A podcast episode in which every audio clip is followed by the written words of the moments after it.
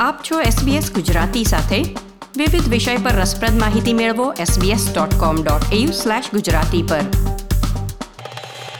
નમસ્કાર. મંગળવાર પચીસમી ઓગસ્ટના મુખ્ય સમાચાર આપ સાંભળી રહ્યા છો નીતલ દેસાઈ પાસેથી SBS ગુજરાતી પર. આજના મુખ્ય સમાચાર. ઓસ્ટ્રેલિયાના રાજ્યો વચ્ચે પ્રવાસના કેટલાક નિયંત્રણો હળવા થશે. કોરોના વાયરસમાંથી સ્વસ્થ થયેલ વ્યક્તિને ફરીથી ચેપ લાગ્યો હોવાનો પ્રથમ બનાવ નોંધાયો. આઉટસોર્સિંગને પગલે ક્વોન્ટસ વધુ અઢી હજાર લોકોને છૂટા કરશે.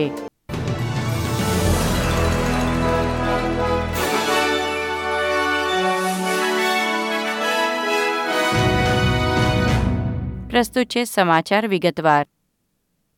ન્યૂ સાઉથ વેલ્સ અને વિક્ટોરિયાની સરહદે આવેલા ગામના રહેવાસીઓ માટે મુસાફરી પર પ્રતિબંધો હળવા કરવામાં આવી રહ્યા છે.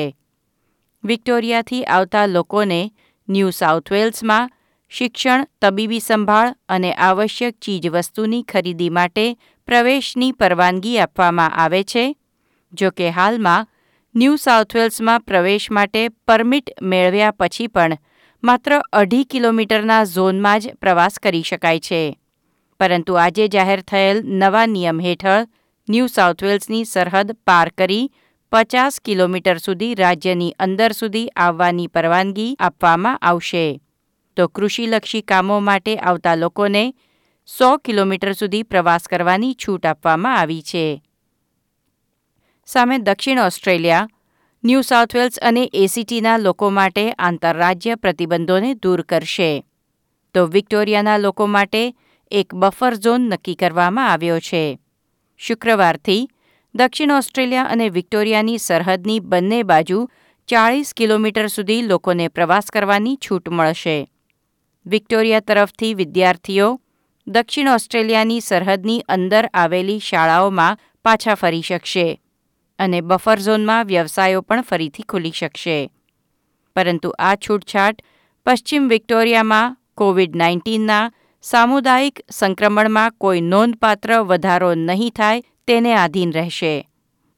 દક્ષિણ ઓસ્ટ્રેલિયાના કામદારોને આજથી પેઇડ પેન્ડેમિક લીવ એટલે કે પગાર ચૂકવણી સાથેની રજા પેઠે પંદરસો ડોલર ચૂકવવામાં આવશે.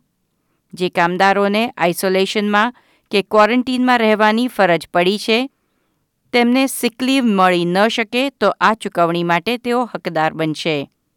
તે ઉપરાંત, જેમને ક્વોરન્ટીનમાં કોઈની સંભાળ રાખવા માટે રજાની જરૂર પડે અને રજા ન મળે, તો તેઓ પણ પેડ પેન્ડેમિક લીવનો ઉપયોગ કરી શકશે.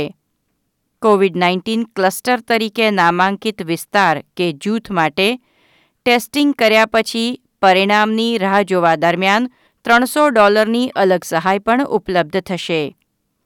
પેડ પેન્ડેમિક લીવની યોજના અગાઉ વિક્ટોરિયા, ક્વીન્સલેન્ડ અને એસીટીમાં લાગુ કરવામાં આવી હતી. આજથી દક્ષિણ ઓસ્ટ્રેલિયામાં અમલમાં આવી છે. વિક્ટોરિયાના પ્રીમિયર ડેનિયલ એન્ડ્રુઝનું કહેવું છે કે જો રાજ્યમાં કટોકટીની સ્થિતિ લંબાવવામાં નહીં આવે, તો તેમની સરકાર નિર્ણાયક શક્તિ ગુમાવશે.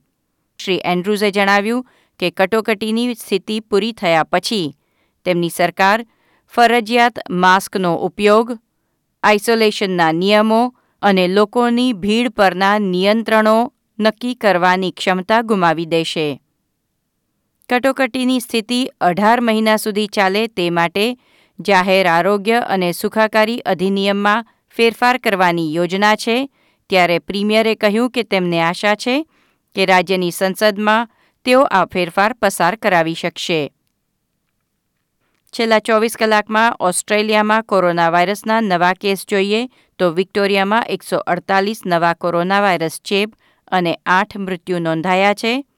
ન્યૂ સાઉથ વેલ્સમાં ત્રણ નવા કેસ નોંધાયા તો ક્વીન્સલેન્ડમાં આઠ હજાર પરીક્ષણો પછી પણ કોઈ નવા કેસ નોંધાયા નથી.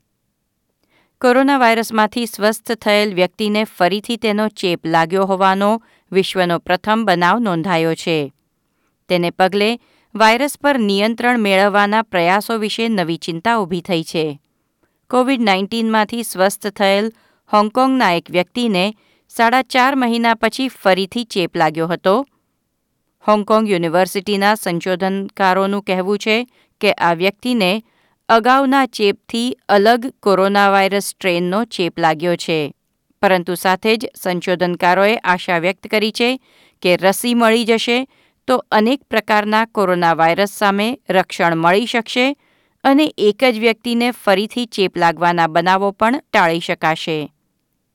ન્યૂ સાઉથ વેલ્સની રાજ્ય સરકારે બુશફાયર તપાસ સમિતિની તમામ ભલામણો સ્વીકારી છે, જેને પગલે આવી રહેલ ઉનાળામાં આગનું જોખમ ઘટાડવા, હેઝર્ડ બર્નિંગ વધારવામાં આવશે અને રાતના અંધારામાં પણ વોટર બોમ્બિંગનો ઉપયોગ શરૂ કરવામાં આવશે. ક્વોન્ટસ કેટલાક શહેર અને પ્રાદેશિક વિમાની મથકો પર બેગેજ હેન્ડલિંગનું કામ આઉટસોર્સ કરવાની યોજના બનાવી રહ્યું છે. પરિણામે બે હજાર પાંચસો વધુ લોકોને છૂટા કરવામાં આવશે.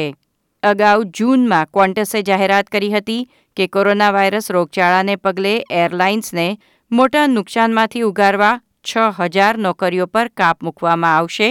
આજે વધુ અઢી હજાર લોકોને છૂટા કરવાની જાહેરાત કરવામાં આવી છે. આ હતા મંગળવાર, પચીસ ઓગસ્ટના મુખ્ય સમાચાર. લાઇક શેર કોમેન્ટ કરો. એસબીએસ ગુજરાતીને ફેસબુક પર ફોલો કરો.